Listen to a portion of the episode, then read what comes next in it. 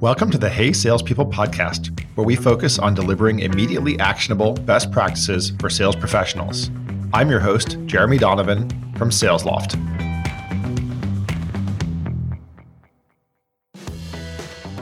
Hey, salespeople. Today it is my great pleasure to welcome Ashvin Vaidyanathan to the show. Welcome, Ashvin. Thank you, Jeremy. So excited to be here. Hello, uh, salespeople. I'm super excited to talk to you because I actually just finished your book, The Customer Success Professionals Handbook, which uh, I've been reading a lot of CS books lately, and it is it is a top read. So I I only recommend books I read and enjoy. I read a lot that I don't recommend. This one is one I, I definitely recommend if you want to get into the innards of the current and future state of customer success, which is going to be our topic for today. We'll talk about the evolution of CS and and talk about some of those pesky questions around customer success these days. Uh, I just want to introduce Ashvin very quickly. He is the former chief customer officer at Gainsight. And uh, I'm sure everyone has heard of Gainsight. They are the dominant, I think, easy to say, customer success platform in the world. And so he was there for over six years. He is now the VP of Customer Success and Insights at LinkedIn, and of course, the author of, of that amazing book. I actually want to ask you a question outside of customer success just for a moment. I love running into people who used to work at McKinsey what did you learn at McKinsey, or what frameworks did you learn at McKinsey that have been applicable to you in leading customer success organizations?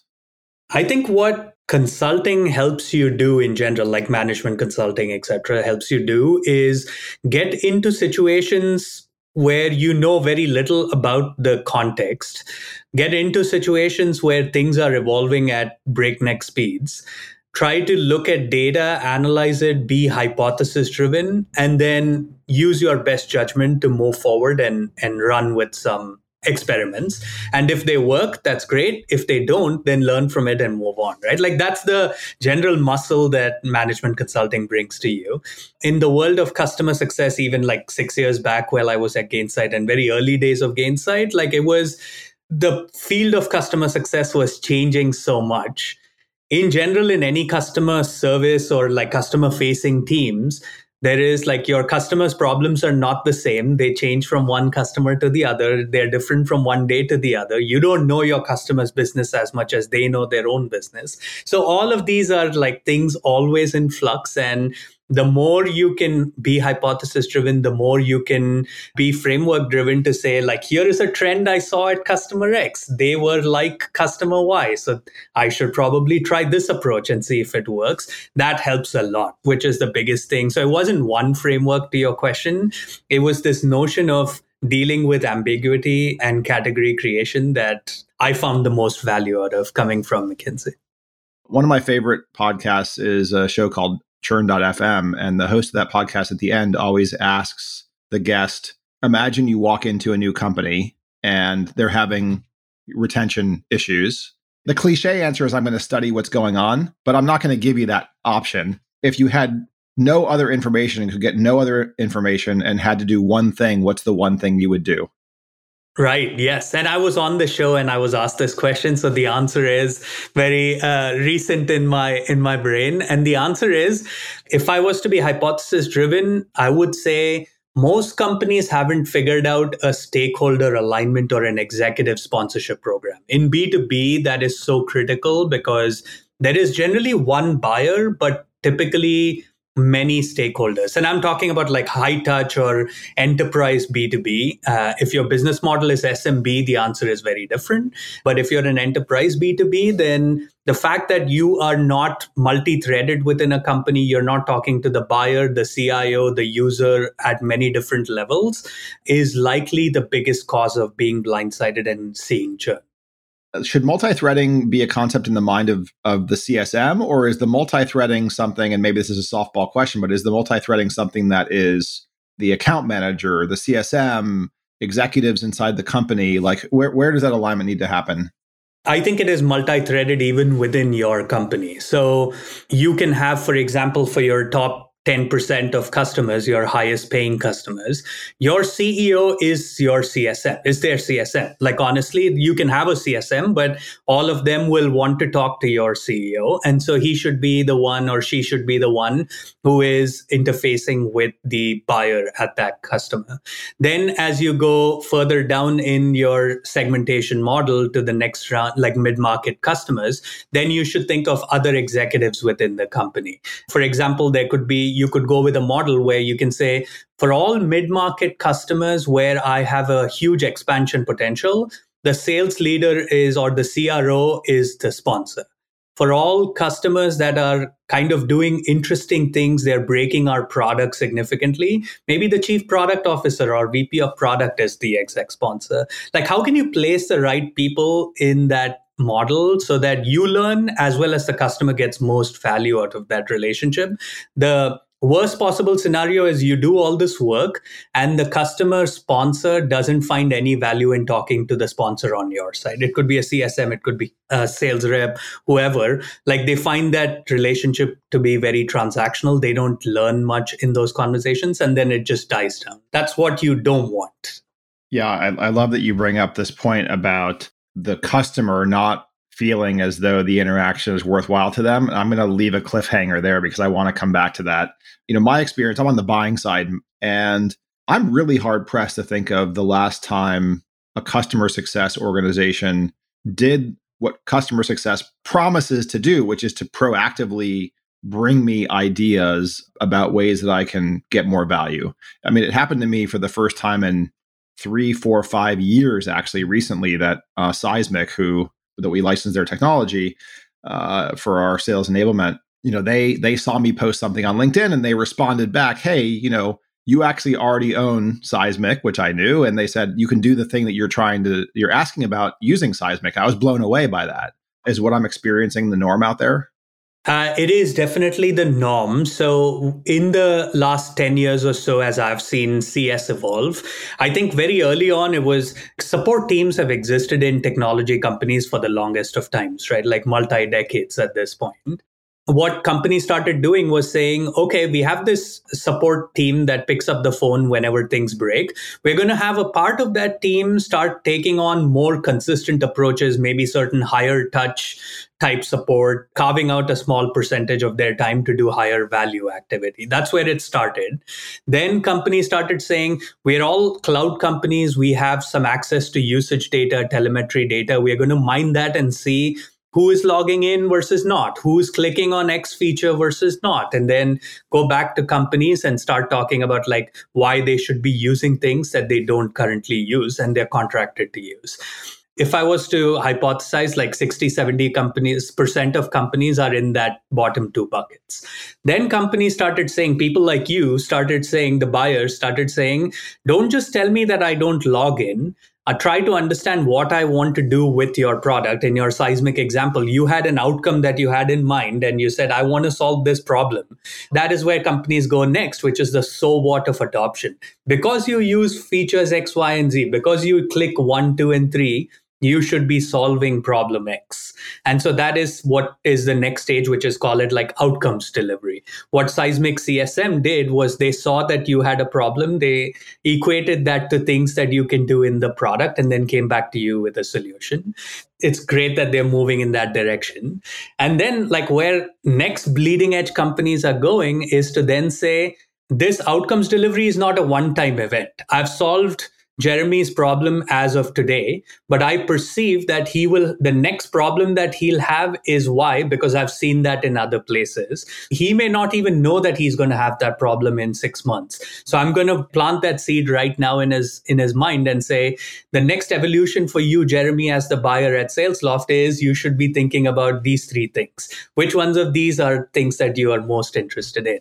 And then I'll start telling you how to start getting there right now so that in six months, when that that problem arises, you already have a solution in place. And so that is like the next level, call it like maturity model, blueprint.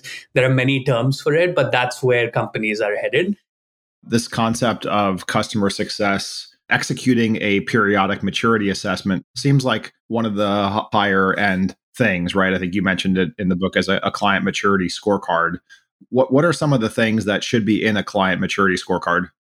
Like i think a few things to think about like even before almost foundational to both the out one time outcomes delivery and client maturity scorecard is what are the use cases or outcomes that your company and product can deliver to your customers in a credible and consistent way. Most companies I talk to haven't even done that work. And so, in that scorecard measure, what you would say is to deliver on sales productivity, you customers seem to be very early in your sales process and consistency and maturity. So, I'm going to recommend process X. And this is how you do it in the product. In six months, you will be ready to move on to process Y, which is the next stage. And it includes two more products or features from SalesLoft. But now these three things together will add more value to you. In the scorecard, back to your question, I would say you have like use cases or processes that you call out. And then as companies, as your customers, solve for each one of those processes, you can then say you are a green on the most basic process. Now you are a yellow on the next process. Once you're green there, I'm going to recommend the next process to you, which is the third level of that. And so you go through that process. What is the typical hiring profile of a CSM? And can that typical hiring profile pull off the maturity guidance that you just described? The three skills are basically uh, CQ, which is capability quotient. How well do you know your own product versus your competitors? How well do you know your customer's business and context and what they're trying to solve, etc. Then the second thing is IQ, which is how well do you creatively problem solve? How do you break down problems into sub problems? How do you connect with multiple stakeholders at your customers? All of that type of stuff. How do you think on your feet? That is IQ. And then the third one is EQ, which is how do you manage relationships at your customers? How do you put yourself in your customer's shoes and empathize with them? All of the, that type of stuff.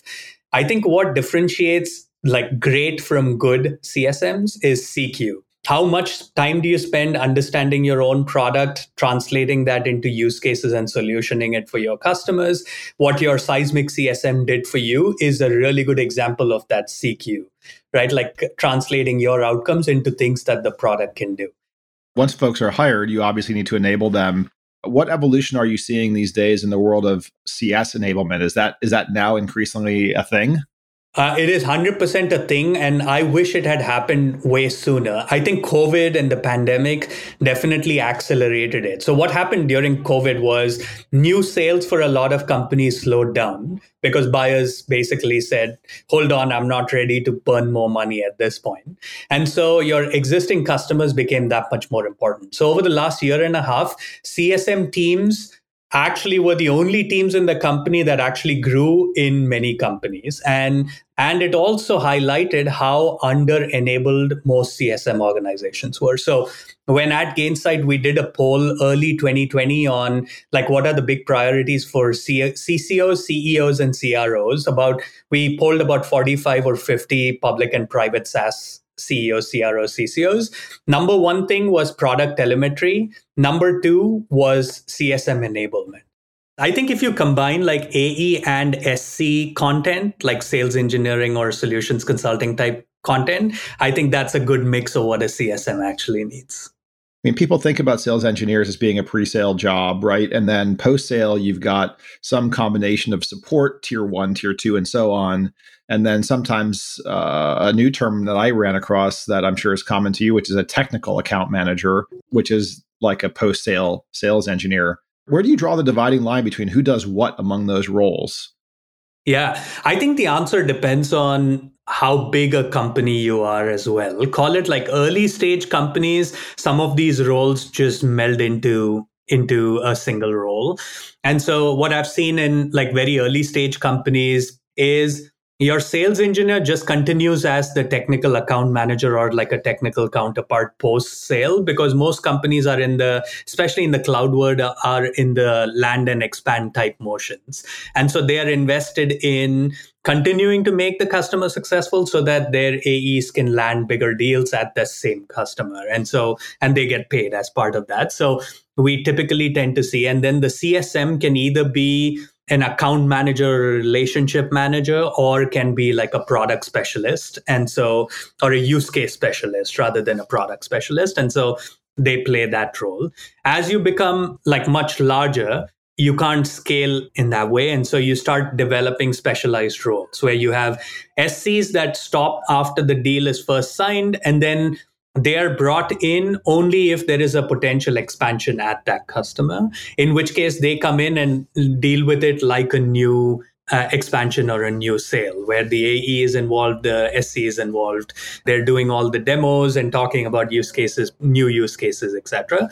Whereas the CSM and the TAM potentially run use of what you're already contracted to, not the expansion side. So how can you get more out of your already invest the investment that you've already made?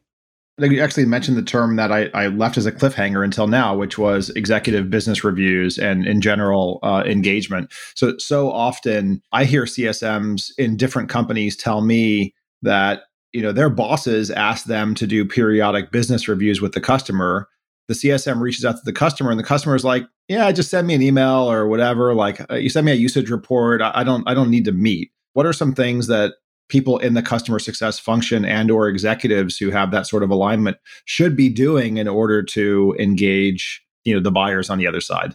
The most common root cause of that is the interactions that your customer sponsor has had with you and people from your company has been very transactional and they haven't learned anything new from talking to you. So they haven't found the value in investing 90 minutes or 60 minutes with people from your company.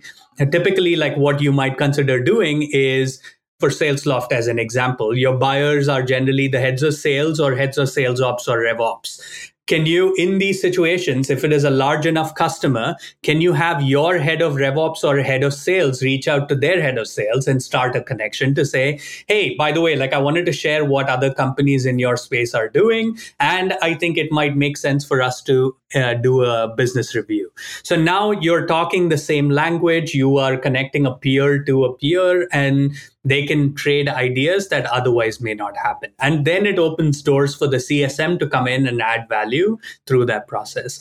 Similarly, a marketing automation company might have their CMO or VP of marketing reach out or VP of growth reach out to the head of marketing or the key buyer at that customer and have a conversation about big trends that they're seeing in that space right so now there is like a lot more empathy for what you're talking about rather than just pushing product Another kind of common CS question that's out there is whether CSMs should or should not hold commercial responsibility. Are there contexts in which a CSM should be actually responsible for upsell, cross sell, renewal, not just creating CS qualified leads, CSQLs, but actually doing the commercial side of those transactions? I've generally seen two factors that contribute to whether a CSM should or can take on commercial responsibilities. The first one is product complexity.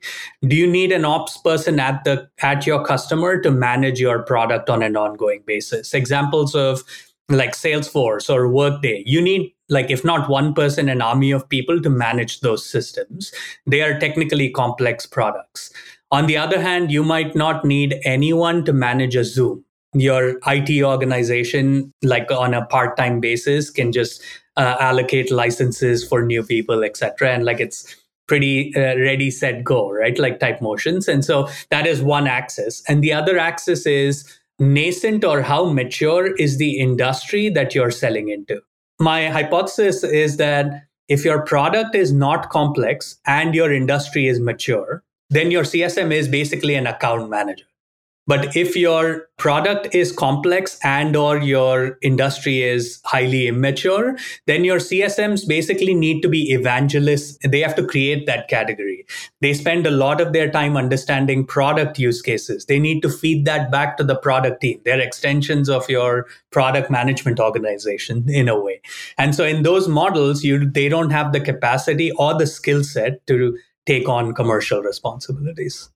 In those worlds where CSMs don't have commercial responsibility, do you think that CSMs should be paid for the CSQL, the customer success qualified lead? Should, should they be paid for that? Uh, I think again, evolutionary process. If your CS organization is fairly new, your CSMs don't even know what to do day in and day out. So call it like the first six months should be them, you saying, here are three things that I want you to do day in and day out, almost like SDRs or like inside sales reps. I need you to do X number of business reviews per month. I need or per week. Almost activity based compensation is where I would start. And then like they will soon get the muscle memory to say, okay, I need to do these types of conversations are helpful. These types of conversations are not helpful. You move to the next level, which is the so what of the activities, which is your leading indicators have to improve. And then the third stage can be now let me compensate you on the so what of these leading indicators going up, which is you should be getting more leads. You should be driving higher retention. You should be driving less churn or whatever, like those types of financial metrics. But if you jump straight there, they don't know what to do to actually get the CSQL. The, the big concern, right? And the reason I asked it is the big concern is, you know, here is this person whose job it is to be helpful. So take that Seismic example that, that we used earlier it's a, a, different warm fuzzy feeling i get when they tell me that i can do something with what i'm already spending and not having to pay more. I'm going to trust that person much much more than if they're a person who's always coming at me to buy something. Jeremy and that statement that you made where you like the warm fuzzy of someone not selling you more i meet clone that basically says I want my CSM to also tell me what next to buy or what, like I, that user experience or customer experience is way more important to me than going to three people to have three conversations, right? Like I hear that side of the house as well. The fact is, the root cause of the situation you described is that people are selling you things or having conversation about selling you things at the most inopportune moment when you haven't even found value from your existing investment, right? Like that is the root cause to be solved. I actually have come around to the notion of CSMs having commercial conversations as long as they're equally compensated or incentivized or measured on delivering value with current investments that customers are making. So, product adoption or whatever proxy you want to use uh, to drive that, like that has to be an equal part of their business. Well, we're we're almost we're I could I have like a, a sheets and sheets of questions to still ask you, but I'm I'm going to ask you um, I guess two more quick ones. So the the first is you mentioned the word telemetry. You said there were two, you know, two big things when you talked to CEOs of the 50 companies in the, the survey in early 2020. And actually one of them was telemetry. So what what does that mean and why is that a big need? Yeah, it is basically uh, very granular information of what your customers do in your product. It can be as simple or most surface level as X number of people logged in at X points in time. And like you can then get even more granular to say people who log into screen X spend X number of minutes on that screen. You can then start getting very granular information that the CSM can then use to say, it looked like you spent a lot of time on this page and you still didn't complete your outreach, as an example. You stumbled on something. And so let me help you get across the finish line. Well, I say my final biggest question for you, which is um, now that you're moving from a CS company to uh, to LinkedIn, but if you were to go start a new CS company doing something that none of the existing CS companies are doing, what what do you think is the low hanging fruit there? Oh, such a good question. Like, I think companies have figured out low hanging fruits. Like, I think CS platforms are doing that. The two or three biggest areas that companies have some white space to solve, I think, and they're big problems to solve, are how do you connect what gets promised in the sales process all the way to what gets delivered in the post sales process. And so, how do you connect CRM or wherever you capture that to what gets delivered and then what gets communicated back to the customer. Like there are point solutions for each of these three things, but there's nothing connecting all three things. So I think that is a big area that that is still not solved in a very out of the box way. Let's just say that you can hack stuff together, but it's not out of the box. And so that is one. And then the second one I think is partner success management. So, for companies that have a huge channel presence or partners that you want them to be extensions of your customer success philosophy and customer experience, how do you make that happen in as seamless a way? Like companies like Cisco and others have basically created their own custom front end solutions for their partners, but that's that doesn't scale for non Cisco's of the world. And so that is that is a second big area that I think CS solutions can definitely solve for. Well, Ashvin, thank you so much. This has been an absolute blast, and good luck in your new role as uh, VP of Customer Success and Insights at LinkedIn. Thank you so much for having me, Jeremy. It's always a pleasure to see you. Hey, Salespeople is a production made in partnership with Frequency Media. I'm your host, Jeremy Donovan. This podcast is available on Apple Podcasts, Spotify, and wherever podcasts are found. Thanks for listening to the Hey Salespeople podcast.